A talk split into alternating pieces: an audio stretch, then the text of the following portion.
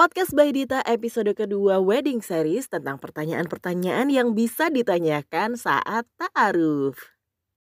A story to tell, a love to share, and an inspiration to make us grow together as a better person. Podcast by Dita. Podcast by Dita.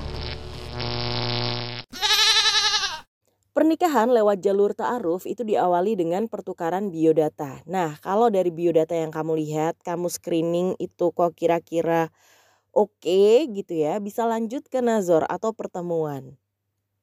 Dan nazar ini penting juga karena kita akan nge-cross check nih dari yang ada di biodata dengan aslinya tuh kayak gimana sih? Termasuk masalah foto ya.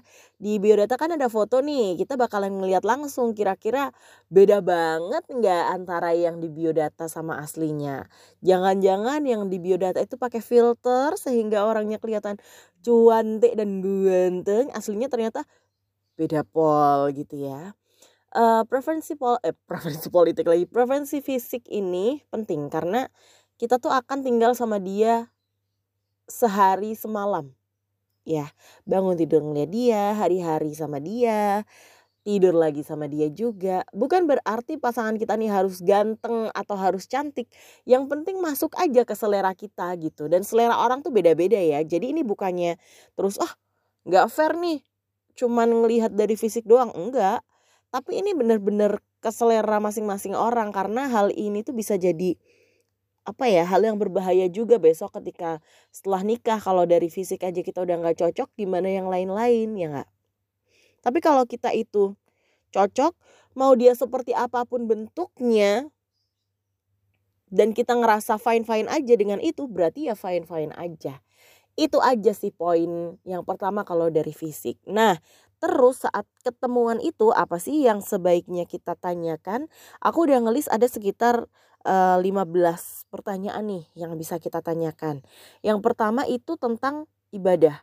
Karena kalau aku ya masih percaya bahwa orang yang ibadahnya bagus itu insya Allah personalitinya juga oke okay, gitu. Meskipun nggak semuanya ya. Beberapa case ada yang ibadahnya oke okay, tapi ternyata personalitinya sebaik sebaliknya gitu tapi mostly orang yang ibadahnya bagus dekat dengan Allah takwa kepada Allah takut sama Allah itu cara dia ngetrit manusia itu juga bagus. Nah tentang ibadah ini kamu bisa tanya ini kalau misalnya kamu cewek ya tanyain kira-kira sholat berjamaah di mana biasanya gitu. Itu untuk menanyakan rajin berjamaah nggak sih sebenarnya? Terus habis itu baca Qurannya gimana? Nah ini disesuaikan juga ya sama kamu gitu kalau misalnya kamu ngerasa oh, baca Quran aja udah cukup sih nggak perlu yang kori gitu nggak perlu yang hafiz gitu ya oke oke aja. Tapi at least dia membaca Al-Quran. Terus habis itu penting juga ditanyakan uh, dia menganut aliran Islam tertentu nggak? Islam tuh kan macam-macam ya. Meskipun sebenarnya ya satu gitu cuman kita nggak bisa menutup mata juga bahwa ada banyak golongan-golongan dalam Islam, misalnya anak NU, anak Muhammadiyah, orang Salafi, orang partai, orang HTI, macam-macam kan? Atau Islam yang tidak menganut semuanya itu gitu. Ada juga kan. Kamu bisa tanyain hal tersebut karena uh, golongan ini nanti juga akan berpengaruh dengan cara pikir orang tersebut. Orang NU pasti beda sama orang Muhammadiyah cara berpikirnya orang HTI pasti beda sama orang PKS cara berpikirnya. Nah, ini bisa kamu tanyakan juga. Nah, kamunya stand di mana nih? Posisinya seperti apa nih? Bisa nggak memaklumi kalau dia menganut golongan-golongan tertentu itu? Terus berikutnya tentang kepribadian atau personality. Dia itu tipe orang yang kayak gimana sih? Sebenarnya di pertemuan tersebut kita bisa lihat ya cara orang ini ngobrol, cara dia uh, memperlakukan lawan bicara, terus jokes-jokesnya gimana, nyambung gak sih kira-kira jokes yang dia lempar, apakah dia tipe yang garing atau tipe yang kaku banget kayak Kanebo. Itu bisa kita cek saat ketemuan. Terus bisa ditanyakan juga tentang uh, problem management ataupun manajemen emosinya dia seperti apa. Apakah dia termasuk oke okay dalam menghandle emosinya sendiri? Terus nanti kalau misalnya uh, kalian berantem gitu, kira-kira penyelesaian masalahnya gimana? Kalau aku sama suamiku ini kesepakatannya kami bikin habis nikah sih sebenarnya, tapi mungkin ini juga bisa kamu tanyakan besok ataupun kamu statement kan ketika ta'aruf ya. Kalau kami berantem itu yang minta maaf duluan suami. Gitu. Itu aku udah bilang ke suamiku. Abi besok kalau kita berantem please siapa pun yang salah Abi yang minta maaf duluan ya. Egois ya. Tapi ya memang kayak gitu. Tapi dia bersepakat sih tentang hal itu. Meskipun pada kenyataannya uh, secara nature gitu ya. Kalau misalnya aku punya salah aku juga sebelum dia minta maaf aku pasti minta maaf sih tapi kan kalau misalnya aku nyangka minta maaf minta maaf ya maksudnya inisiatifnya dia duluan yang minta maaf. Nah ini bisa kamu sampaikan juga ketika ta'aruf apakah kamu ingin seperti itu atau mungkin kamu punya treatment yang lain. Nextnya adalah tentang kerjaan rumah tangga nih. Kalau kamu cewek kamu bisa tanyain juga ke dia kira-kira kerjaan rumah tangga tuh menurut lo itu harus dikerjain siapa sih? Apakah harus dikerjain cewek aja atau kalau menurut dia kerjaan rumah tangga itu ya kerjaan bareng-bareng. Nah, itu nanti jawabannya seperti apa itu bisa menjadi bahan keputusan kamu gitu. Bahan untuk mengambil keputusan maksudnya apakah akan lanjut ataukah tidak. Terus berikutnya ini e, tentang hubungan antar keluarga nih karena orang nikah tuh bukan cuman nikah antar individu ya, tapi keluarga besar. Jadi ketika kita menikah dengan seseorang, kita juga harus menerima dong orang tuanya, kakak adiknya, begitupun dia. Dia harus menerima juga orang tua kita, kakak adik kita, latar belakang keluarga kita. Gimana sih hubungan dia dengan adik-adiknya? Deketkah atau ada problem kah? Ketika ada problem, kira-kira kamu bisa nggak ngehandle itu? Dalam artian, kamu bisa nggak hidup dengan keluarga yang ada problem di dalamnya? Kalau kamu merasa cukup mampu, lanjutin. Kalau enggak ya udah. Gitu. Terus tanyakan juga ketika ada konflik antara kamu dengan keluarganya atau konflik antara kamu dengan ibunya, apa yang akan dia hmm. lakukan? Dari situ kan nanti kita tahu ya cara dia menangani problem antar keluarga itu seperti apa. Dan kira-kira cocok nggak dengan cara kita menangani problem juga. Berikutnya pola asuh anak nih bisa ditanyain juga ke dia gimana sih cara ngasuh anaknya besok? Apakah dia akan mengizinkan kalau kita pakai babysitter atau kita harus ngasuh anak kita sendiri selalu? Itu menjadi hal-hal prinsip yang bisa kita tanyakan tentang pendidikan anak mau sekolah atau homeschooling kira-kira. Nah, kalau dia bilang homeschooling, ada ilmunya nggak homeschoolingnya gitu mau belajar bareng nggak ke depannya tentang parenting dan sebagainya? Karena kebanyakan tuh masalah parenting ini ibu-ibu yang sibuk gitu ya bapak-bapak tuh udahlah ngikut aja itu padahal sebenarnya hal ini harus dibahas bersama karena anaknya bareng-bareng ya kan? Jadi ngasuh anaknya ya harus berdua nggak bisa uh, anak bersama tapi yang ngasuh ibu doang. Peran ayah gimana nih besok sebagai orang tua mau nggak meluangkan waktu untuk main dengan anak? Nah itu harus kita tanyakan juga di awal. Terus masalah vaksinasi. Uh, ada orang yang mau vaksin ada orang yang tidak mau vaksin juga. Kalau kamu orang yang mau vaksin tanyain besok anaknya divaksin nggak pak? Gitu. Bu. Uh, tapi kalau kamu orang yang nggak mau vaksin juga ditanyain juga jadi nanti gak bingung ketika ada di tengah-tengah ya. Karena ini termasuk hal yang prinsip juga kalau menurutku. Nextnya adalah tempat tinggal nih. Mau tinggal di mana abis nikah? Mau tinggal sama orang tua kah? Atau mau tinggal sendiri kah? Atau misalnya eh, enam bulan pertama tinggal sama orang tuaku dulu ya. Habis itu eh, setelah kekumpul kita nanti kontrak misalnya. Kalau kamu di biodata itu sudah menulis mau ikut suami ke mana pun pergi, wah itu ya memang harus benar-benar diikutin ya. Mau suami tinggal di dalam kota, mau tinggal di luar kota, mau di luar angkasa, mau di luar negeri, harus ikut jalani apa yang sudah kamu statementkan di awal karena ini namanya komitmen. Jangan sampai ketika kamu sudah punya komitmen di awal maunya gini tapi di perjalanan pernikahan tuh terus kamu ngingkarin itu just because biar ta'arufnya bisa lancar, bisa cepet gitu. Enggak, enggak kayak gitu. Jadi ta'aruf ini tuh bukan memaksakan kita harus cocok dengan semuanya ya. Tapi kalau ada yang gak cocok, kita harus mikir kira-kira sebesar apa toleransiku terhadap hal yang gak cocok itu. Kalau emang benar-benar gak bisa toleransi, stop, stop aja, jangan dipaksakan untuk fit in gitu, jangan dipaksakan untuk lanjut karena akan jadi masalah di kemudian hari saat menikah. Nah ini dan tentang tempat tinggal ini termasuk jadi satu hal yang ternyata sering nih menjadi bahan percekcokan pasangan. Misalnya suaminya udah ngejanjiin nih, e, iya deh besok habis nikah kita tinggal sendiri yang ngontrak, tapi ternyata dia nggak ada effort gitu loh buat ngontrak. Dia masih bergantung terus sama orang tua sehingga kita harus tinggal bareng mertua terus.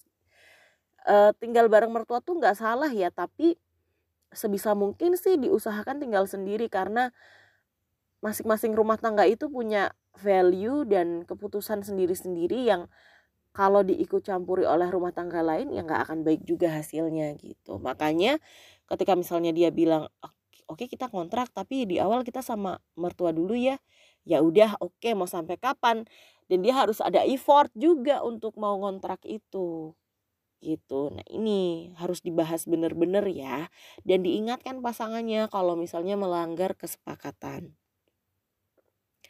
Nextnya eh, kalau nih misalnya kita masih masalah tempat tinggal ya. Kalau misalnya kita tinggal ikut suami nih, kapan aku boleh menyambangi orang tuaku? Karena kalau cewek ya, ini aku lebih banyak dari sudut pandang perempuan ya, karena aku perempuan gitu.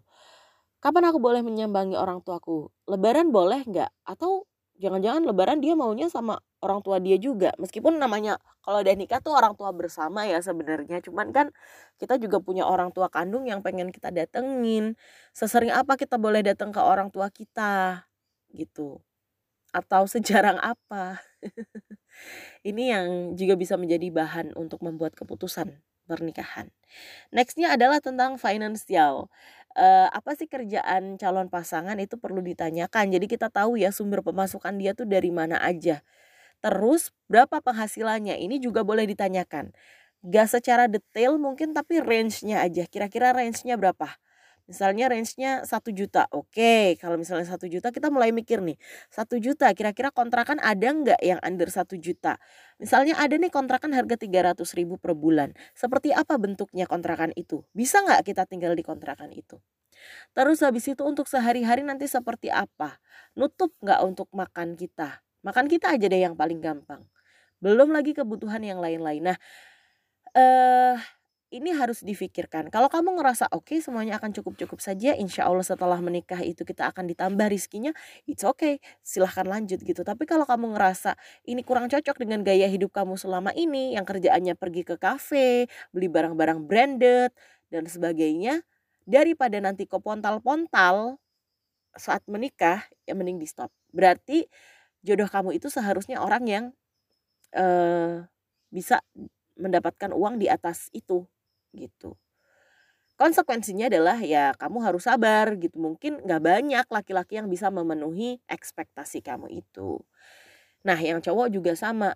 Lihat aja ceweknya kira-kira kayak gimana? Apakah dia tipe yang pemboros ataukah dia tipe yang bisa mengatur keuangan? Termasuk masalah pengaturan keuangan nih kamu mau menyerahkan ini ke pihak perempuan semuanya atau pihak perempuan dapat bagian untuk yang untuk dianya dan juga untuk hari-harinya aja terus kamu juga akan megang sendiri atau kamu handle sendiri semuanya. Nah, itu juga perlu dibahas ketika ta'aruf.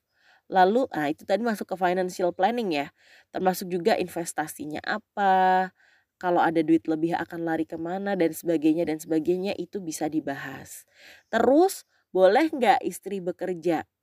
Nah, istri bekerja ini sebenarnya tujuannya sih bukan untuk membantu keuangan suami ya.